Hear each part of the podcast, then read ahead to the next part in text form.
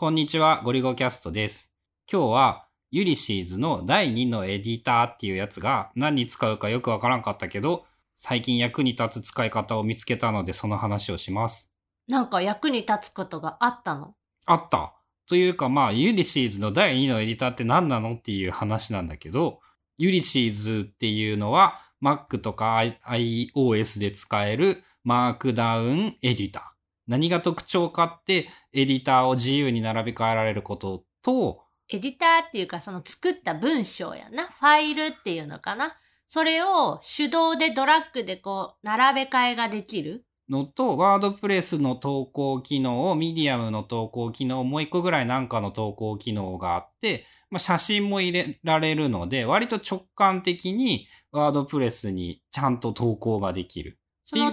投稿画面っていうのが、スラッグもちゃんと入力ができて、カテゴリーとかタグも取得ができて、公開の設定、下書きにするとか、もうすぐ公開するとか、何時に予約投稿するっていうところまでが、ユリシーズ上からちゃんとできる。っていうのが便利で、まあ言ったら Mac で Mars Edit っていう有名なエディターがあって、それでもほとんど今まで問題はなかったんだけど、マークダウンになれると超便利だよねっていうことだったり、ユリシーズだとクラウドで同期してくれるんで、そのデータうんぬんとかをもう気にしなくてもいい。Mac を機種変更した場合でも問題なく使えるし、ほとんどやらんけど iPhone から投稿したりチェックしたり読み直したりとかもできる。あれすごい楽で、ちょいちょいその Mac もリセットかけて、工場出荷時っていうか、まあ、まあクリーンインストール？よくやっとるからね。よくやるんだけど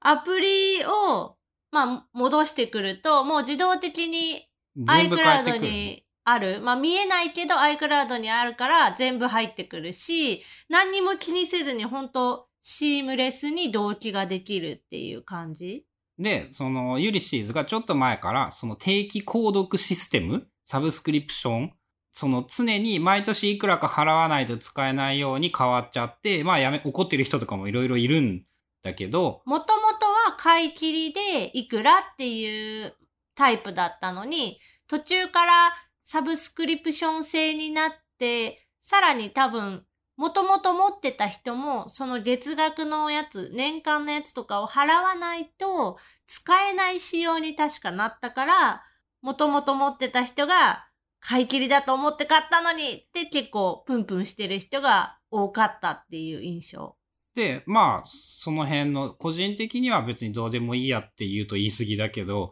まあ十分に支払う価値があると思っているから使っていて、まあいろいろアップデートしてるんだよね。画像がドラッグドロップで挿入できて、前まではそれはできたんだけど、プレビューできないのが、プレビューで見れるようになって、より直感的に使えるようになったり、で、最初の話に戻る、最近、第2のエディターっていう謎機能が加わっていて、第2のエディターって何なのかっていうと、スプリットビューって言えばいいの？iPad の。うん、現状のスプリットビューっとはちょっと違うんだけど、ユリシーズのアプリの中で、二つのそのウィンドウっていうのかな二つの文章を開いて見比べたりとか、まあ、並べて作業ができるっていう。まあ、1個のウィンドウで同時に2つ開くっていうので、やっと本題なんだけど、何の役に立ったかっていうと、最近旅行の記録でさ、台湾旅行で1円単位でいくら使いましたみたいな記録を4ヶ月ぐらいかけてゆっくり書いているんだけど、大体あれ、テンプレなんだよね、要するに。こう、最初の文章があって、写真を何個か入れつつ、そこに金額を入れて、一言二言コメントを入れて、一日分全部まとめたらおしまい。でね、今までもね、一日目を書き終えたらね、二日目、三日目ってさ、全部前のやつ見ながら書いてたんだ。横に並べれば楽じゃん。っていうことに、5日目ぐらいになってやっと気がついた。遅いねあ、これ俺毎回見てたけど、横に書いといたら、ああ、この、この書き方ね、この書き方ねって全部できるやんって、4回からぐらい書いてやっと気がついたね。で、同じようなことが多分いろんな文章で言えて、こう、まあ悪い言い方をするとさ、テンプレにはめて書くみたいなのはさ、こうダメな印象にもなりかねないんだけどさ、やっぱ楽できるところは楽しておいた方がいいし、まあ結構やっぱ自分の過去記事を参考にして新しいブログを書くことって多いような気がしてね。これと似たような形で書けばいいんだって思った時に自分のブログ開かなくても、ユリシーズでもう一個開いたりしなくても、第2のエディターで開いとけば割と使いやすいっていうことに昨日気がついた。まあ確かにマークダウンの状態でコピーペーストしたりとか持ってこれたりするのは多分楽ちんだからユリシーズ上で書く上では2個並べて出すのはいいかな。特に iPad とか、そのさ、まあ Mac ならもっと極論言えば、2つウィンドウで記事のウィンドウを開けばできるんだけど、まあ Mac だと、あ iPad だと同じことはできないじゃん？それが、その、ま、iPad のユリシーズでも2つ記事並べて、自分の中、1個の中で見比べながら書けるとかっていうのは、ああ、結構いいんじゃないっていう。これ前にもポッドキャストで確か話したけど、その第2のエディターを開く方法が死ぬほど難しい。難易度めっちゃ高いっていう。記事をドラッグして、一番端っこまで持ってくると2個開けるんだよ。そう、そのスプリットビューで出すみたいな感じ ?iPad で言う。それをするんだけど、その手を離す位置っていうのが結構シビアで、かなり右右端の方に持っていって離さないと、その二つ目のウィンドウが開かないという、まあ、これはわからんよな、みたいな。いろいろ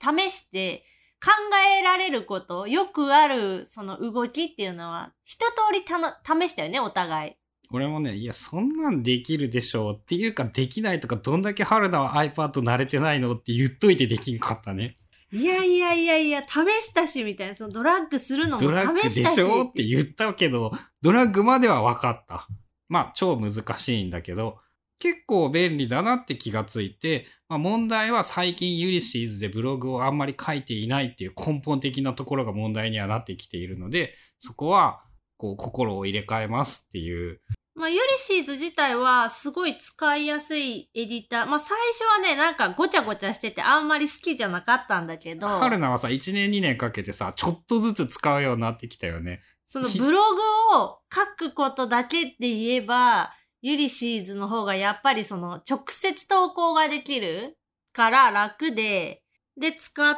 てるんだけど、もともとは IA ライターっていう、それもまあマークダウンが使えるエディター、ライターが好きで、そっちばっかり使ってて、ブログ記事だけユリシーズっていう感じで、まあ今もまだどっちも使ってる状態？気持ちはわかる。ほぼ全ては IA ライターの方が好きだけど、一部の決定的機能の違いのために俺もユリシーズを使っているっていう感じ。なんかね、ショートカットとかが、そのコマンドと1押すと見出し1、そのシャープが1個つくとか、コマンドと2押すとシャープが2個ついて、まあマークダウンでいう見出しの2になるっていうのが IA ライター。で、ユリシーズには、元々のそのショートカットキーっていうのがなくて、でも自分でカスタマイズはできるから、今ね、コントロールやったか、オプションやったか、どっちかとその数字を押すと